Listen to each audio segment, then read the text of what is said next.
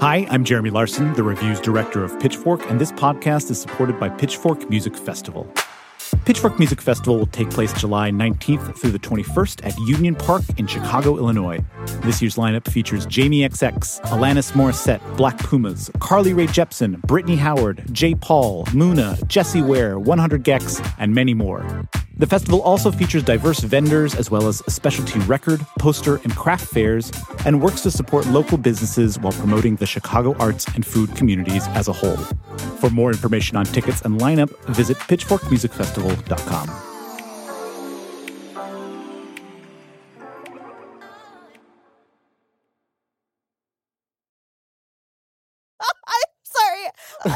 watching the both of you be like flabbergasted by the power of music. It happens. It's like Han Solo coming out of carbonite. This thing that I thought was Oh my frozen in time is now unfrozen and now living. It's like Jurassic Park. It's Jurassic motherfucking Park. This is the Pitchfork Review. I'm Puja Patel, the editor in chief. We're deep in year end list making, so we're spending today's show talking about a classic record that was also just reissued The Replacements Tim. The new Let It Bleed edition that came out this fall is also our highest scored reissue of the year. Originally released in 1985, a lot of people consider Tim to be The Replacements' best album, but it was also critiqued for its muddy production. The two versions presented in the Let It Bleed edition are supplemented with demos, alternate takes, and a live set that propelled the box to be a rare, perfect 10 review on Pitchfork. And later in the show, replacements bassist Tommy Stinson joins us to talk about a record that he considers to be a perfect 10. To get into that record, the reissue, and so much more, I'm back in the studio with my friends Jeremy and Ryan. Hello. Hello, Puja. We're here. Talking like this for some reason. I don't know why. Hello, Oh, Hello, Puja. Oh, man. Oh, I guess I'm just great. stoked to talk about this band, one of my favorite bands of all time, in that hallowed halls of things that I will always listen to Mm-hmm. until the day I die. I'm going to spill my heart about this silly little Midwestern band. I don't think they're silly or little. Thoughts? No, yeah. I would argue they are both silly and little, and that that goes into a lot of the, a lot of what makes them who they are. yeah. No, that is true. They're silly, but formative group for so many. Yeah, I am genuinely excited to hear you both talk about this band and this record because I am a casual listener of mm-hmm. this band and I came across them truly just from being like a teenager and seeing their name on soundtracks. Right through films. Yeah, I think that they got synced in lots of incredibly important teenage movies. Singles being one of them. Yeah, singles, Can't Hardly Wait. Uh-huh. That entire movie, I made out with my high school girlfriend in the back of the theater for the entire movie. You guys are laughing. I'm They're making- laughing in the booth. I'm making a face. That is a really I so I'm like that movie came out. It's Seth Green and who's I don't remember who Jennifer Love it. Hewitt. Jennifer Love Yeah. Hewitt. Yeah. Thank you. Um, but like I don't know. There was a time, an innocent time, when you were teenagers and you would go to the movie theater because that's where you could go to make out. And so we went and bought tickets I was to Can't not Hardly that Wait. teenager. And this is a good segue into what I love so much about the replacements because I think they capture a lot of youthful feelings, but like from a remove. yeah. And there is sort of like a sage tone to how they write about like immaturity and fucking around and getting drunk and falling in love and crushes and that. You know, one of the songs on Tim, which I think is a really good keyhole into how Paul Westerberg, the lead singer of the replacements, approaches songwriting, is Kiss Me on the Bus. on the bus. Okay, don't say hi then. Your tongue, your transfer, your hand, your answer on the bus. maybe you might think it's about being on like a dirty, weird city bus, but it's actually a song from like the point of view of like a 14 year old.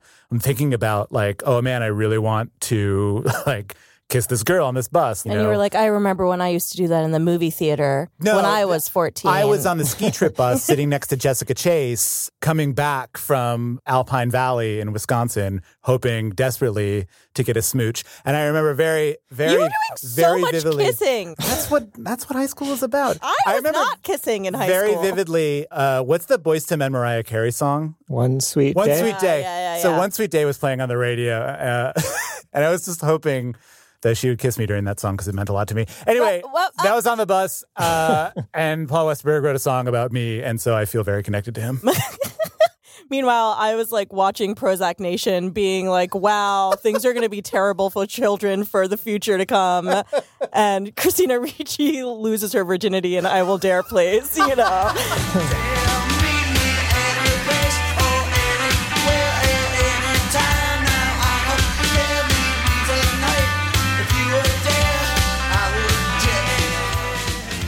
Dombal, what was your intro to the replacements? Well, I think I really got into them in college, like appropriately enough. You know, they're this mm. famous kind of college rock band from the 80s.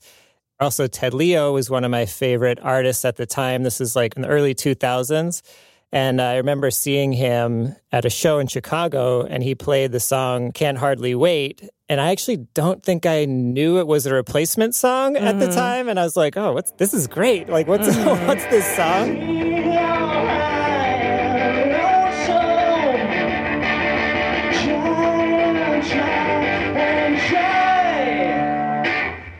And I went home and typed some of the lyrics into Google and I was like, oh, okay. And, you know, something like that only deepened my love for this group. You know, I had no idea that Ted Leo covered that song, but it makes complete and perfect mm-hmm. sense. What was cool about getting into the replacements in the early 2000s is Paul Westerberg was also putting out a few solo albums at that time. So it was like, here are these classic records, but also this guy is still like active and making like good music. I really like those albums. I feel like they're maybe a little bit underrated. One of those Westerberg solo albums is called Stereo. There's a song on that album called Only Lie Worth Telling. And the hook is the only lie worth telling is that I'm in love with you. Only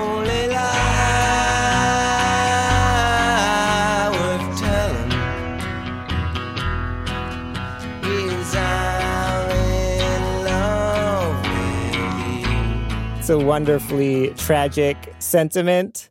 I would put a song like that up with some of his replacements classics. Jeremy, as a super fan, we've talked a little bit about Paul Westerberg already, but can you give us the kind of rundown of this band? Absolutely. So Paul Westerberg, lead singer, Tommy Stinson, bass player, Bob Stinson, guitar player, and Chris Mars, drummer. They are all burnouts. I don't think any of them graduated high school. I don't think any of them ever got a driver's license. They're all from around Minneapolis. They all had really rough upbringings, Bob and Tommy especially. And they all formed around this idea of just like wanting to play music because there was like kind of nothing else in their life. They were like, very much, you know, I'm going to be a musician or I'm going to be a janitor. And that's kind of like what their mindset was. Around when did they form? So they were in the early 80s. By the time they coalesced, they were writing these kind of like gutter snipe punk rock albums. Early albums like Sorry Ma, I Forgot to Take Out the Trash. Their classic song is Shiftless When Idle. And I ain't got no idols. I ain't got much taste. I'm shiftless when I'm idle. I got time to waste. Yeah. They were juvenile, but that's just because that was how they could book shows, you know? Bob Stinson was a huge like metal head. He loved Yes and prog rock and Paul Westerberg loved like 70s AM pop music. He loved the radio. He listened to, you know, Jerry Lee Lewis, was one of his like favorite like idols. Like they were punks, but they were sort of punks by default um, because like that was sort of like the scene that they gravitated around.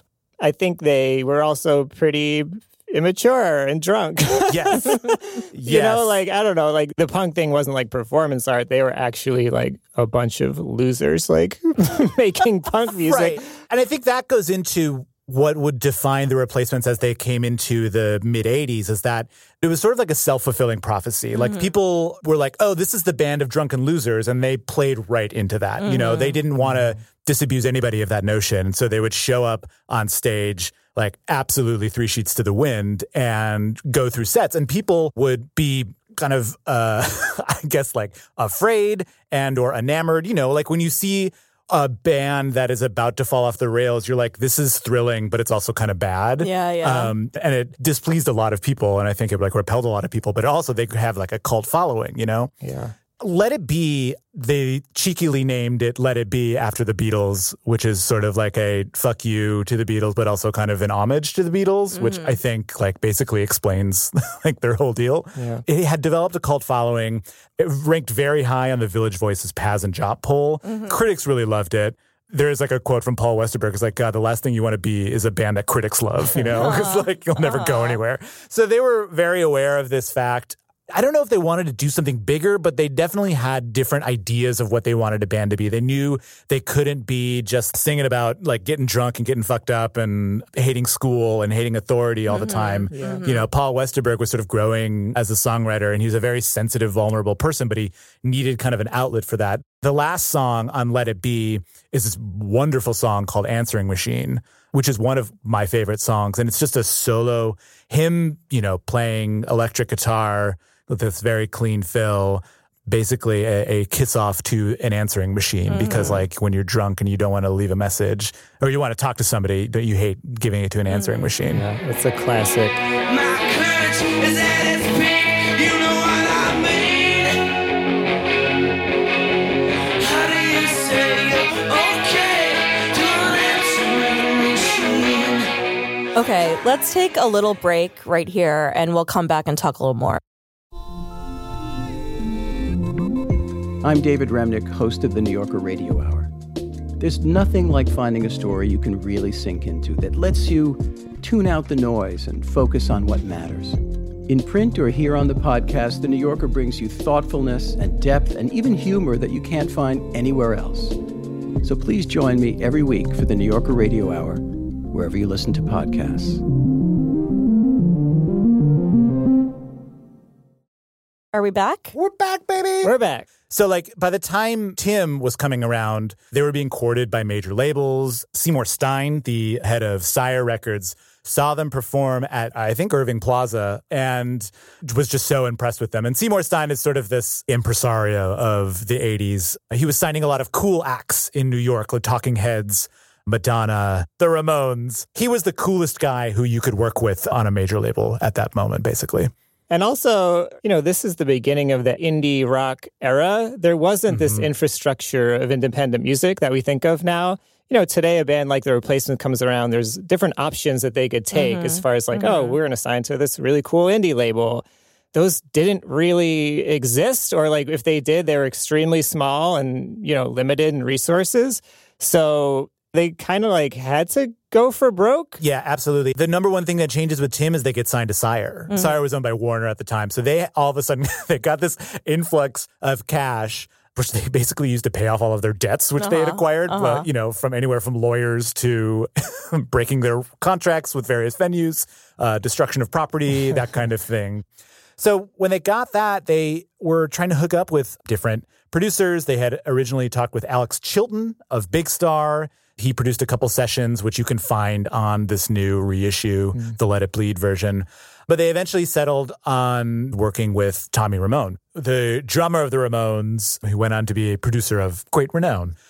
The songwriting here, like the way that's different from this album, is that Bob Stinson, who was sort of the wild card element of the replacements, the one who just liked to rock out, he he decided to keep a job as a line cook through this entire time mm-hmm. and was also like abusing drugs to a greater extent to which everyone else in the band was abusing drugs.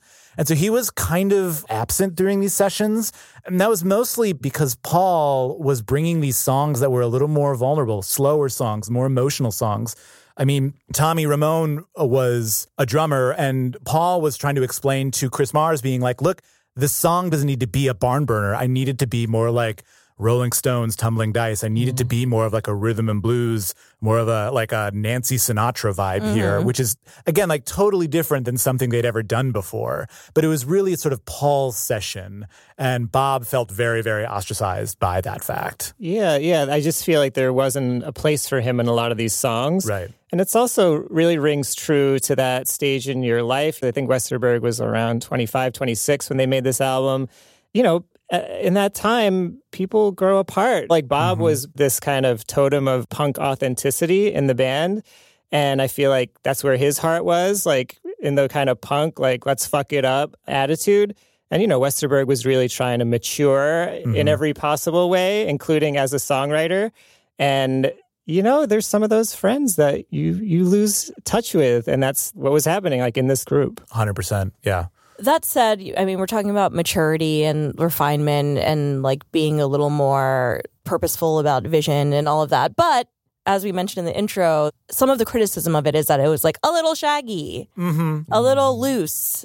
I feel like there's a narrative that despite the success of this record and then the growing acclaim of the previous record, that they were self sabotaging and that they were just not interested in the kind of success that they were very clearly on the path for. Oh yeah. I mean, there's three examples that are very that speak to the self-sabotaging nature of the replacements. One was before the album was recorded, they were sent out to CBGB's to do a label showcase and a bunch of label execs from there.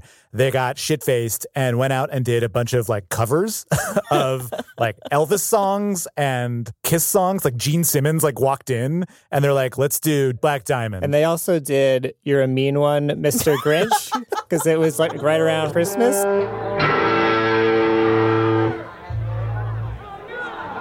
You're a mean one, Mr. Grinch. You know, it's timely, timely Yeah. cover. yeah. So they just they just didn't give a shit. It's kind of like if you don't love me at my "You're a mean one, Mr. Grinch," mm-hmm. you're not gonna get my mm-hmm. answering machine. You know, you're not gonna get mm-hmm. my "Can't Hardly Wait." Absolutely. So that's number one. Number two, after Tim, the label was begging them to make a music video because this is the Right, mid 80s. right, right. And they were like, if you want to go to that next level, you need to make a music video. And they they were like, I absolutely not. No one wants to make. I make mean, a the music video. Bastards of Young video is just a radio playing the song. that is correct. Yes, that is yeah. that is what they agreed upon. Then I think at the very end, someone destroys it.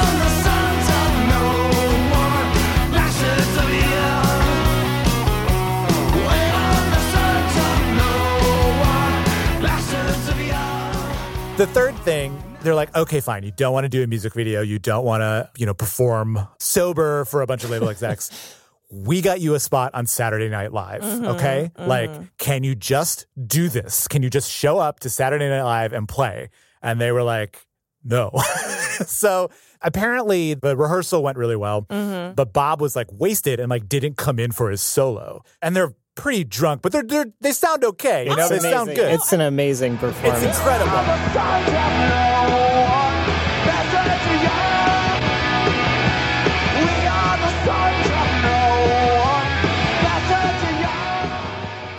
Didn't know, you wouldn't mm-hmm. know. Exactly. But Yeah. but it's just sort of like again, like that's sort of the power of this band, his voice, this guitars. It's just like, wow, holy shit. And then right before Bob's supposed to solo, Paul is like, come on, fucker. Because he didn't want him to like mess up this solo Mm-hmm. again when it's actually live. And of course, like the FCC, uh, you know, Lorne does not approve of foul language on his television show. Okay, that said, if you did not know, you'd still be like, that was a fucking sick performance. Yeah, and they really took advantage of the liveness Yes, of the Yes. show. And like a kind of Easter egg is that for the second performance, they all changed clothes. like they exchanged outfits, which I thought was great. So yeah, there's just like numerous other accounts of them just like not caring, not wanting to show up or like not doing it. But again, like it's like the self-fulfilling prophecy. Like their press mm-hmm. release says like this drunken band of losers might fuck up your college auditorium. Wouldn't that be fun to see? Yeah. And they're like, well, I guess we'll just play the part, you know? And what's so great about Tim is that that's when like the mask finally slips a little bit. You see the vulnerability. You see Westerberg writing songs about uh, how difficult it is to be in the band, how difficult it is to be on stage, how difficult it is to be an alcoholic like he was being, you know? Turn your back on a pay your back last call.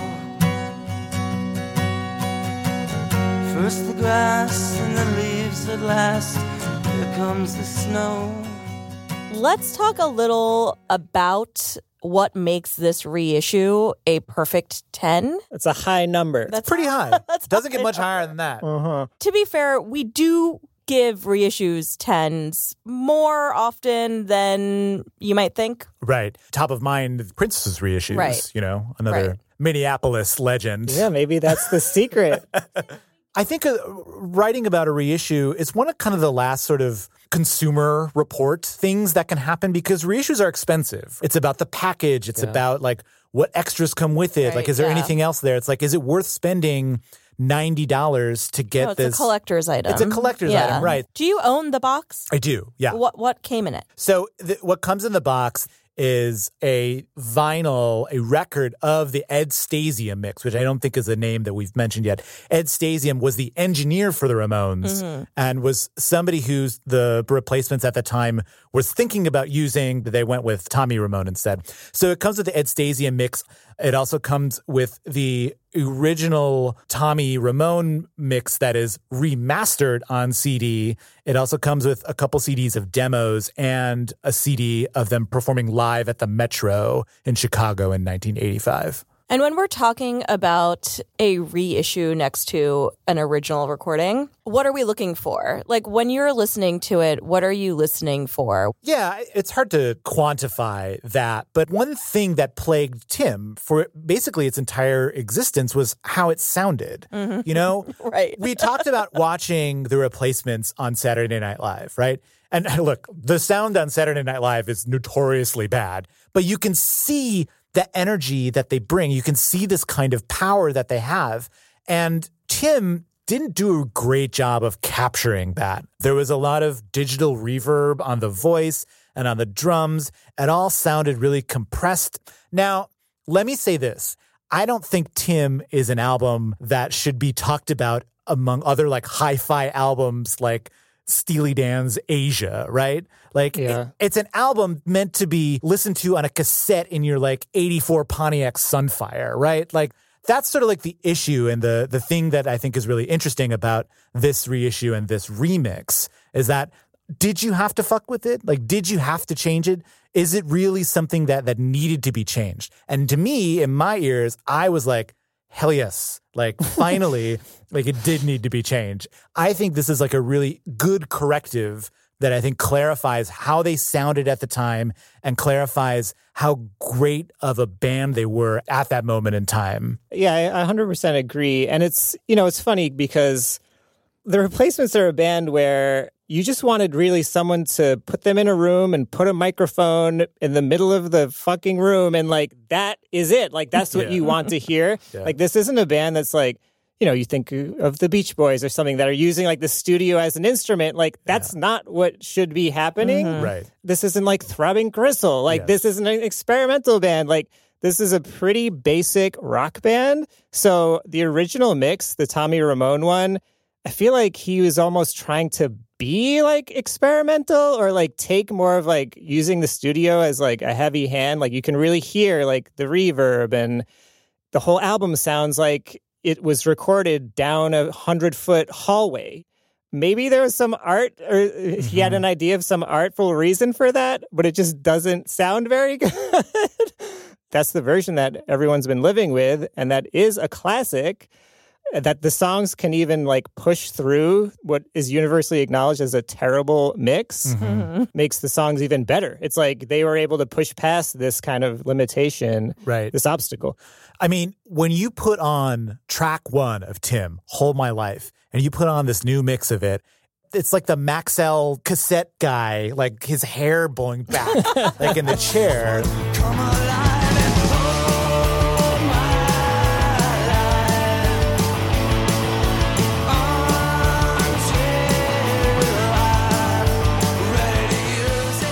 The minute I, I hit play, I was like furiously chatting and texting people like, holy shit, holy shit, like this sounds so amazing. And I have a lot of love for the original version because it's what I lived with forever. But I don't know, it, it really is just sort of like this dream world. I have never seen you like bounce up in your chair with like giddy delight It's in true. talking about the way that something sounds. Yeah. It's totally true. Like I had the same exact feeling when I first heard this. It's mind bending. And a big reason is because I've heard these songs so many times. You know, it's almost like I've been listening to Tim with a cold for, Yeah. for like 20 years. Yeah. And then I like my nasal passages are clear. Like I can hear 100%. Like yeah, this is Tim on Sudafed. Wait, so Ryan, there are a couple of versions in this new edition reissue. Mm-hmm. Ed Stasium, he found recordings that were originally left on the cutting room floor for the original mix and reincorporated them into this mix. So even though it was all recorded at the time, there are new elements to be found in these songs. And that's one of the most exciting things hearing a song that you've heard a million times. And all of a sudden, like on Little Mascara, like that was the one for me. Like I, it literally stopped me in my tracks when I was walking in Manhattan. I was like, I was like, what is happening? Like it was insane What experience. happened? The biggest thing is that there's a lead guitar line Mm-hmm. in this new remixed version of Little Mascara that is not. I don't think it's on the original at all. It's right? not at all.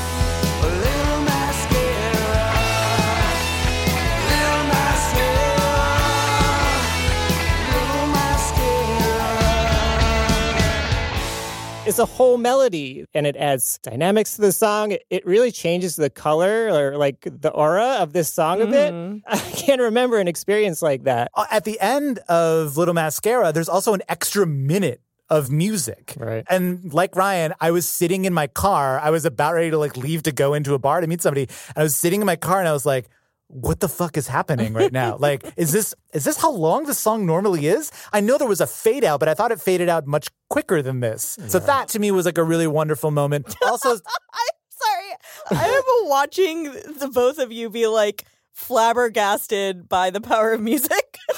It happens but every once in a while. It's like Han Solo coming out of carbonite. This thing that I thought was Oh my frozen in time is now unfrozen and now living. It's like Jurassic Park. It's Jurassic motherfucking Park. so insane. yeah, it's chaos theory. I mean, you have definitely persuaded me to go listen to these songs next to each other for hours. Yeah. Was there um, a moment like that, or is there something on the album that really like punched you in the gut? The song that I really hit for me this time is the second song. It's called I'll Buy.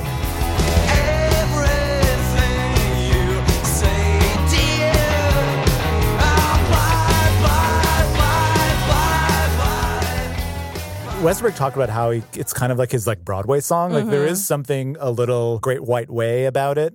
What you can hear in that song are Westerberg's like guitar voicings. He is not just playing power chords. He's not just playing major minor. Like his voicings are very intricate. There's like sixths and sevenths, and all of these harmonies are coming in, and you're hearing it basically for the first time, and you're like, oh, this is him fully evolved, like as a songwriter, taking his love of like 70s pop and combining it with the sound of this punk band.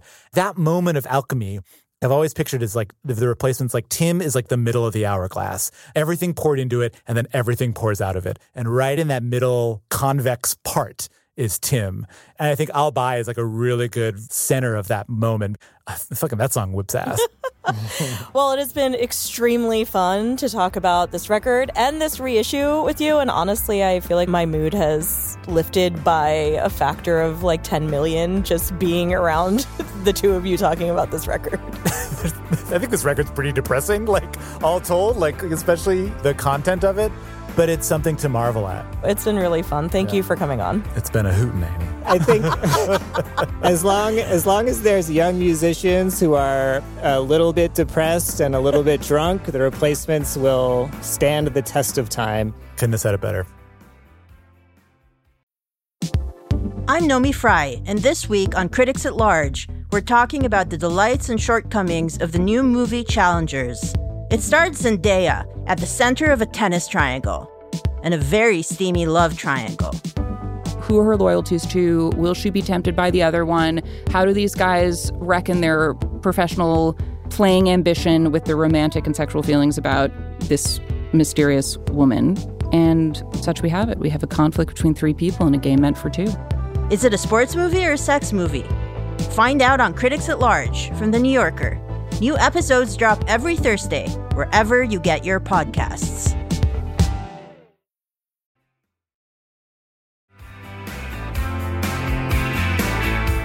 So we've talked a little about Tommy Stinson in the context of his role in The Replacements, but he's had an incredible career since, including stints in Soul Asylum and Guns N' Roses, which I saw him in running across the stage at Governor's Ball. It was incredible, as well as fronting his own group Bash and Pop. Earlier this year, his current band, Cowboys in the Campfire, released their debut album, Wronger. And right now, you can listen to Tommy talk about an album that he considers a perfect 10.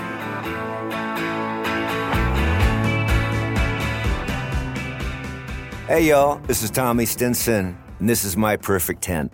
It took me a minute to come up with my perfect 10 album, actually, because I have several. And I thought, well, which one would I want to talk about the most? And I came back to Revolver, the Beatles, when I'm doing stuff at home. Like I'll put a record on and just be washing dishes or do whatever. But I like to go down different mental songscapes, if you will. And that record really has always done that for me. One of my favorite songs off of Revolver, probably one of my favorite songs ever, in fact, is I'm Only Sleeping. There is a beautiful melancholiness to it that I have just always related to as far back as I can remember. When I wake up early in the morning, lift my head, I'm still yawning like I'm in the middle of a dream. I wake up singing that song at times. Eleanor Rigby, another one. I mean, that orchestration, it's one of those things. I have studied it. I've sat back with my guitar and I've even played keyboard pads with synthesizer instruments on it to try and like play those parts and just understand how they fit together and how they came together as best I could. I'm like, how did they get to this?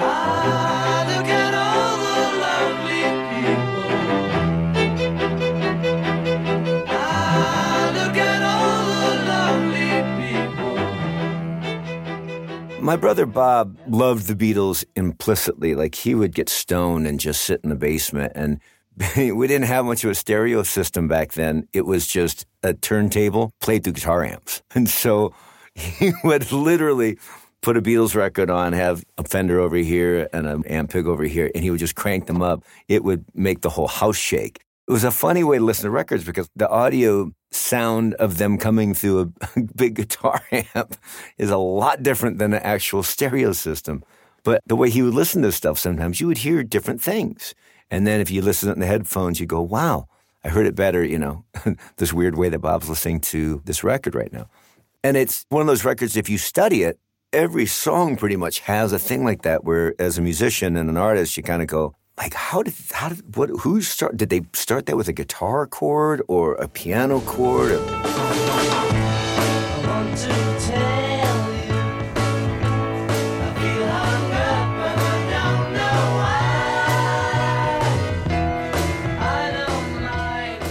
George Harrison's I Want to Tell You, what that one does to me when I listen to it, it makes me think of like sort of a theatrical kind of thing. It's very upbeat. It's got this like a Broadway, like a Cole Porter kind of vibe almost in a way, you know? The Beatles did have a schmaltzy side, but I think more more than schmaltzy, sort of a good humored side. And I think in general, bands or groups or artists that are in tune with their humorous side, I relate to them more. In terms of making records and stuff like that, I think that there's a time for a serious song, there's a time for a funny song, there's a time for a rock and roll song, there's a time for a quiet song. And I think they had kind of all of it going on. They had all those creative elements that you strive for as a musician. You know, humor's also part of that.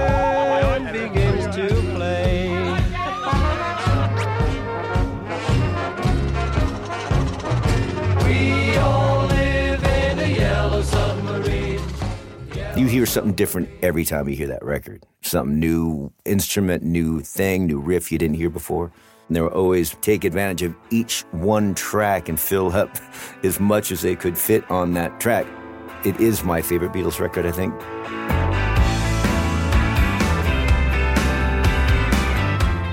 The Pitchfork Review is a production of Condé Nast Entertainment. Mark Yoshizumi, Elia Einhorn, and Katie Lau at 3DB are our producers. Ryan Dombal is our showrunner, and Jessica Gramuglia is our music supervisor. Tommy Stinson was recorded by Michael Erdley at Tanglewood Productions in Reno, Nevada. Check out Jeremy's review of the Tim reissue at pitchfork.com. Thanks for listening.